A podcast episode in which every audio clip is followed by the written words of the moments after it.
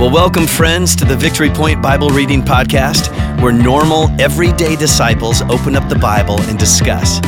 We don't claim to be theologians here, but no one ever said you had to be to read and interpret and apply the Word of God to your life. So thanks so much for joining us today, and here's your host.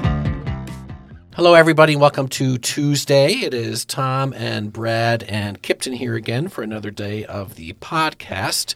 Um, so, before we dive in um, for our day, we have to get the Minecraft trivia out of the way. So far, it's Brad one, Kipton one. All right, so Brad, um, what item can sugarcane make? What item can sugarcane make? If you're playing this game, um, Cake? cake. Food? Is Kipton, what food? item can sugarcane make? Cake. It is For real? It is not cake. It Oh. not It's paper. What? Well, I guess maybe maybe you're I not. at did that not point know that. game. Okay. Well, here we'll try this. We'll try this. as well as hay bales, what else will a llama eat? So besides hay bales, there's something else that llamas eat in this game. I grass? Grass, Apples. apples. The correct answer is wheat. I don't play this game enough. So it is still Brad one, Kipton one. I'm pretty stoked that you said cake because I didn't even know cake was in the game. I didn't know that was a thing. You were like, oh, That's a quarter That's point right. right there.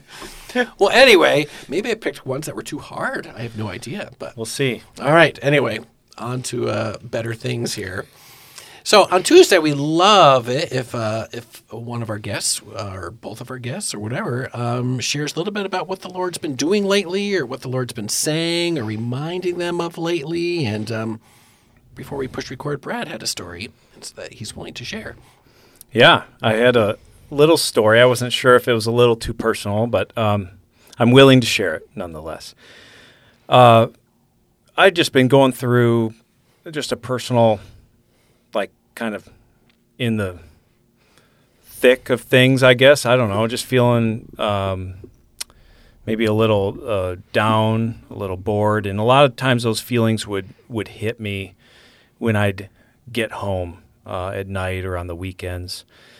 And it had gotten to the point where um, one night I'd woken up, and, and God tends to, to meet me at those points, and He speaks to me a little bit through thoughts and visions. And I just had this vision of this kind of dark shadow thing, like crawling around my body almost, like something you had to shake off. Um, I think I tried to describe it to some friends. Like I think Super Mario used to have these little guys, these mini Goombas that would get on him, and like you couldn't jump real well with them because they were like just All over. all over him. So kind of like that, and uh, that was that was maybe on a Friday or Saturday night that I had that, and we ended up being in here on Sunday. I think I was helping with worship, and after we got done with our prayer time, I had asked a few folks to just stick around and just ask for prayer about that, um, to see if I can get some deliverance from that those feelings and things, and um, so we prayed about it, and over the course of the next couple weeks, I didn't really think about it again. Um, kind of said it's like having a cold, right? All of a sudden you feel better and you forget that you even had it. Um, until one night I woke up, mi- middle of the night again, and uh, after having some conversations with Matt, uh, we had just been discussing this. Um, you know, sometimes God might speak through the time, and I remember looking at the time when I woke up and it was 127 and I thought, well, I wonder what Mark 127 says. I just turned to it because I'd been in Mark that day. And uh, when I read it, it kind of hit home. It says, The people were all so amazed that they asked each other, What is this? A new teaching? And with authority. He even gives orders to impure spirits, and they obey him. And that just uh, hit me that we had been praying over that type of thing, or I'd had people praying over me. And um, it was in that moment that I realized I'd been living in kind of a delivered space. Um, and just a renewed sense of joy and an outpouring of the Holy Spirit in my life. So um, that's my testimony. Oh, that's cool. Prayer prayer works. Oh, it So certainly need does. It, right. the prayer corner. And we, you know, w- w- we're- I mean, we're on the Lord's side, so we have so much more power, right, than than the devil mm-hmm. has, and we just have victory over that. And here's an example, right? Yeah. Where where you know, people prayed over you and you had victory. Yeah. Okay, over him and get out of there, Satan. Right? Yeah. Your demons, mm-hmm. your helpers. Leave me alone. Yeah, leave you alone. Amen. Amen. No, cool. Thank you. Thank you, Brad, for sharing that. All right, we are looking at a shorter passage today. It's uh, Matthew 11, verses 20 to 24. And Brad is going to read these five verses here, and then we'll have a little bit of a chat. Hopefully, a little shorter than yesterday's chat, uh, but um, we'll have a little chat about these uh, five verses. All right. Then Jesus began to denounce the towns in which most of his miracles had been performed, because they did not repent. Woe to you, Chorazin! Woe to you, Bethsaida! For if the miracles that were performed in you had been performed in Tyre and Sidon, they would have repented long ago in sackcloth and ashes. But I tell you, it will be more bearable for Tyre and Sidon on the day of judgment than for you. And you, Capernaum, will you be lifted to the heavens? No, you will go down to Hades. For if the miracles that were performed in you had been performed in Sodom, it would have been, remained to this day. But I tell you that it will be more bearable for Sodom on the day of judgment than for you. All right, thank you. So, Kipton, anything in those short five verses that jumped out at you? I'm gonna have to think about it. Okay. Something for me is I saw a side of Jesus that I don't always think about. Already in that first verse, verse 20, it said, Then Jesus began to denounce. And I'm like, well, that's negative. yeah, he was kind of angry in this verse. I feel Yes, like. I think he is. That for sure, Kipton. I totally agree with you. Do you realize, Kipton, what he's angry at and why he's denouncing these towns? Did you figure that out? Yeah, he's angry at the towns because he done so many miracles there, and they still like repented against him. Yeah, they didn't repent, right? They were Or they just didn't like, repent. right? They didn't change, right? They didn't repent and change their ways. They were just like, yeah. I mean, Jesus. I mean, in fact, I think one of the towns, Capernaum, in verse twenty-three, I believe that was like Jesus' um, like headquarters.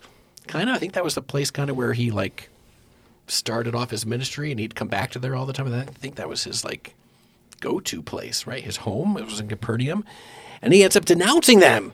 And exactly right, Kipton, is because they, they, they did not repent, right? Even though all the miracles are happening there and all these wonderful signs are happening there, um, they did not change.